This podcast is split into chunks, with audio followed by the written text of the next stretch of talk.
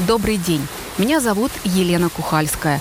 Сегодня я расскажу вам об одном из трех главных брендов Тюменской области в сфере народного искусства.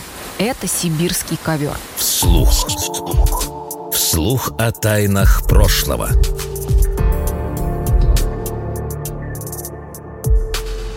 Наряду с косторезным промыслом и деревянной резьбой тюменский ковер представляет собой уникальное художественное явление, даже не российского, а мирового масштаба.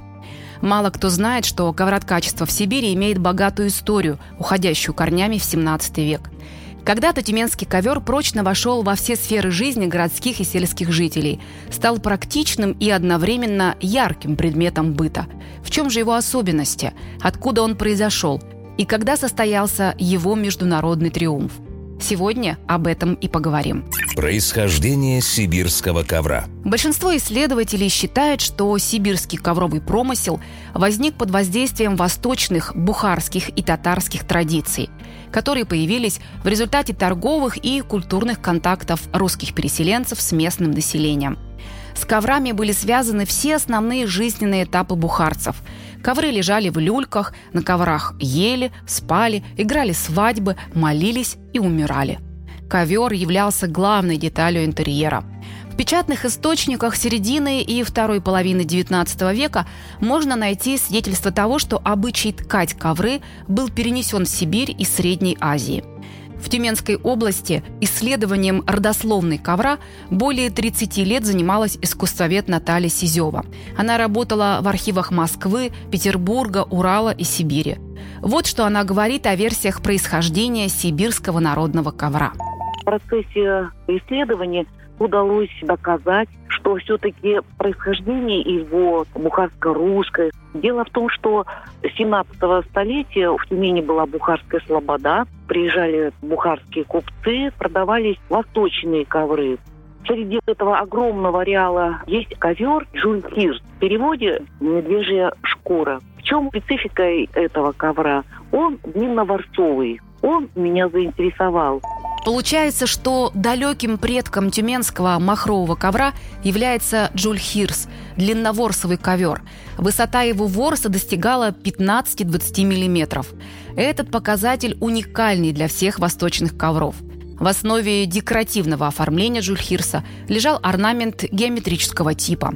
Выдвинув версию о происхождении тюменского махрового ковра от Джульхирса, искусствовед Наталья Сизева назвала пять их общих признаков. Во-первых, сходство материалов.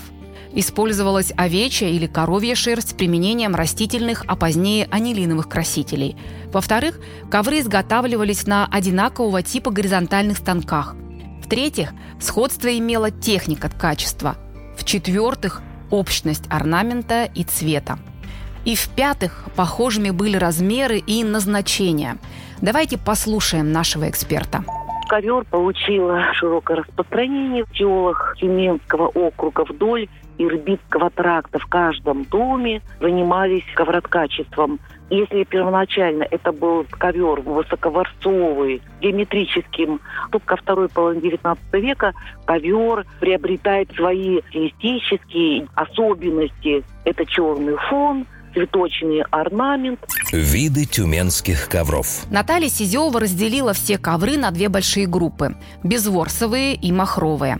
Она пояснила, какие именно виды изделий существовали кроме махрового ковра, есть еще и ковер безворсовый, которые тоже истоки имеют татарско-русские во второй половине XIX века появляются ковры для интерьеров, сундуков, на лавочники, напольный ковер. Для крестьян это было не характерно. Это дорогой предмет, который может позволить только скупцы которые любили очень украшать кабинеты, гостиные.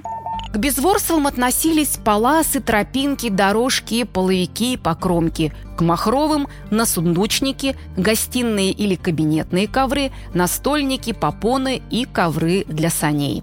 В народе всегда жила потребность в ярком праздничном убранстве дома. В будние дни полу стилали хлопчатобумажными или шерстяными половиками с простым узором спокойных и темных тонов – а сверху шерстяными полосами-тропинками яркой расцветки с геометрическим рисунком в виде полос, ромбов, квадратов. Махровым пушистым ковром чаще всего покрывали сундук, стол или лавку. В домах зажиточных крестьян в празднике на стол вместо скатерти стелили ковровый настольник. Лавки, на которые садились гости, покрывали разноцветными налавочниками. Не менее нарядно украшали сундуки. Каждый накрывали на сундучником. Стоит добавить, что нарядными изделиями обязательно украшали сани во время праздников, таких, например, как Масленица. Кроме того, ковер обязательно присутствовал в сибирском свадебном поезде. Сюжеты и орнаменты тюменских ковров. Из поколения в поколение переходили снятые мастерицами на канву узоры, без которых невозможно представить этот промысел. Получив узор по наследству, каждая из ковровщиц изменяла его, исходя из ее творческого взгляда. Так как же выглядел тюменский ковер – как правило, на черном поле в различные комбинации размещались ярко-красные бордово-малиновые розы или маки с зелеными листьями и бутонами. Особой любовью в Тюмени пользовался орнамент, получивший название «подносный». Тяга мастериц к ярким цветам не случайна. Передача бутона розы или мака выражала радость жизни, стремление к земному благополучию, к счастью – мотивы на сибирских коврах соединяли тему земного и райского сада. Можно сказать, что в конце 19 и начале 20 века в обществе был запрос на цветочную тематику. Ковры для убранства домов зажиточных крестьян, мещан, купцов, чиновников должны были составлять единство с обстановкой и домашней утварью, которая в этот период отличалась яркостью красок – Цветы виднелись везде – на обоях, обивке мебели, на занавесках. Этому должен был соответствовать и ковер. В этот же период в работах мастериц стали появляться сюжетные композиции. Например, известны ковры с собачками. Также часто встречается образ коня, а именно сюжет с изображением голов двух коней, обращенных друг к другу и заключенных в пышные цветочные круги. Считалось, что ковер-картина несла в дом радость и красоту. Триумф сибирского ковра. В разные периоды времени тюменские ковры имели успех на российских и международных выставках и ярмарках. Изделия мастеров Тобольской губернии получали премии на самых крупных выставках в Москве в 1895 году, Нижнем Новгороде в 1896 году, в Париже в 1900 году, Генуе в 1913 году и в Брюсселе в 1957 году. Наивысшим мировым признанием стало участие в Парижской выставке в 1900 году. Здесь Гран-при получила Василиса Викулова из села Каменского. Это был настоящий триумф сибирского ковра. Затем изделия были достойно представлены на больших выставочных мероприятиях в Петербурге в 1902 году и в 1913 году. Ковры для участия в этих проектах мастерицы делали специально, с особым усердием и использовали более разнообразные цветочные орнаменты. Секрет появления тюменского ковра на известном полотне Василия Сурикова. Картина «Взятие снежного городка» Василия Ивановича Сурикова хранится в Государственном русском музее в Санкт-Петербурге. Она написана в 1891 году в Красноярске, где художник родился. Общую атмосферу веселья, масленичного гуляния, изображенного на полотне, усиливают предметы народного творчества. Празднично убраны кони, расписанные узорами сани, они украшены нарядным махровым ковром, где на черном фоне изображены алые и голубые цветы с зелеными листьями. Художник нередко бывал в Тюмени. В ожидании парохода до Томска он посещал местные торжки и большие ярмарки, на которых всегда продавались тканые из овечьей шерсти махровые ковры. В письме от 23 сентября 1887 года, адресованном родственникам, Василий Иванович Суриков сообщал. В дороге я рисовал кое-что. В Тюмени купил три ковра на 15 рублей. Такие в Москве стоят гораздо дороже. Скорее всего, один из этих ковров и был изображен на знаменитой картине «Взятие снежного городка». Любопытно, что современные мастерицы сибирской ковровой фабрики в Ишиме выткали точную копию картины Сурикова. Этот ковер – настоящее произведение искусства. Хранится он в музейном комплексе имени Славцова и периодически украшает различные тематические площадки музея.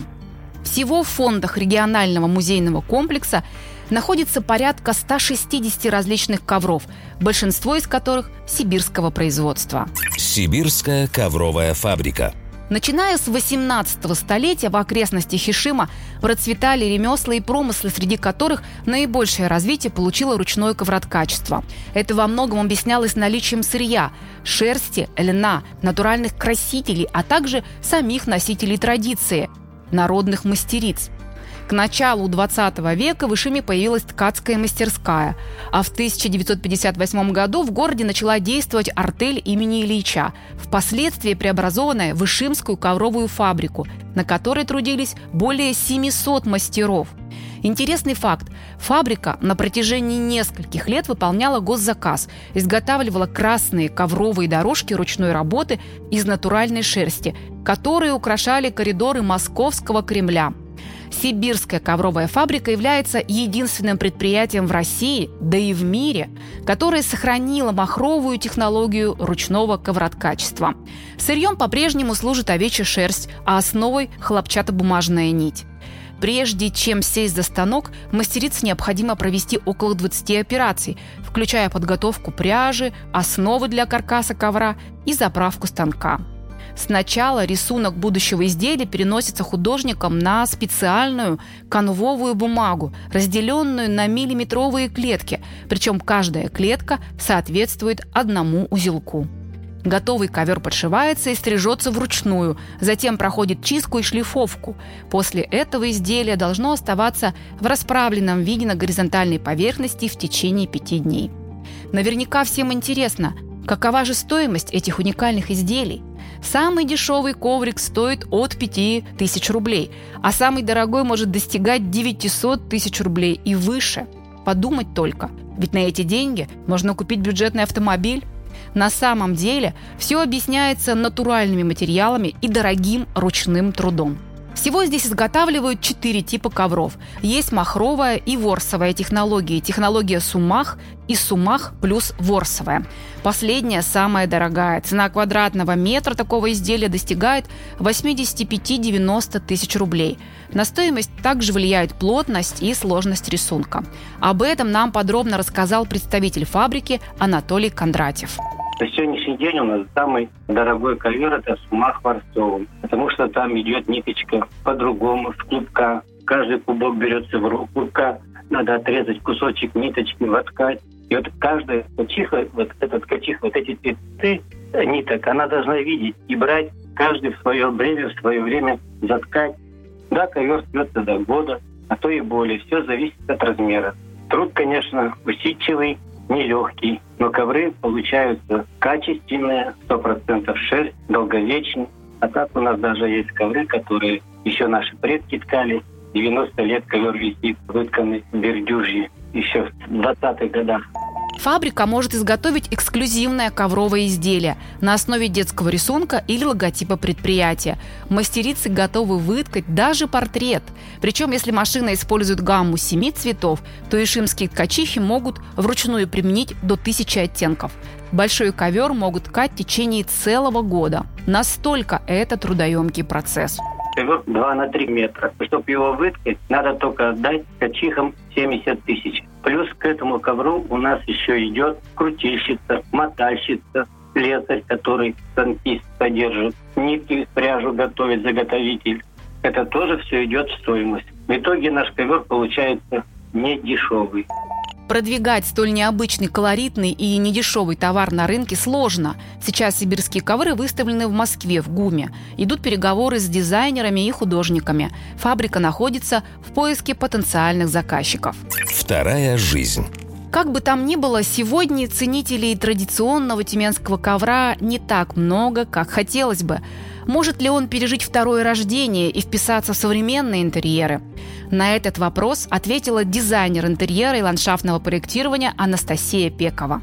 Для начала нужно понимать, что традиционный русский орнамент, в данном случае мы рассматриваем принт ковра, подойдет не под каждый интерьер.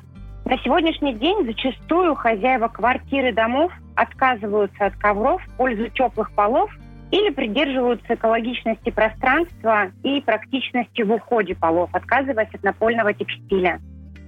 Но, безусловно, ручная работа и на сегодняшний день ценится. И именно авторские элементы декора могут сделать сам интерьер уникальным. Для узнаваемости и востребованности ковров ручной работы я бы порекомендовала привлечь дизайнеров интерьера и совместно с ними создать в павильоне экспозиции с воссозданием фрагментов разных интерьеров, которые бы этот элемент декора эффектно вписался.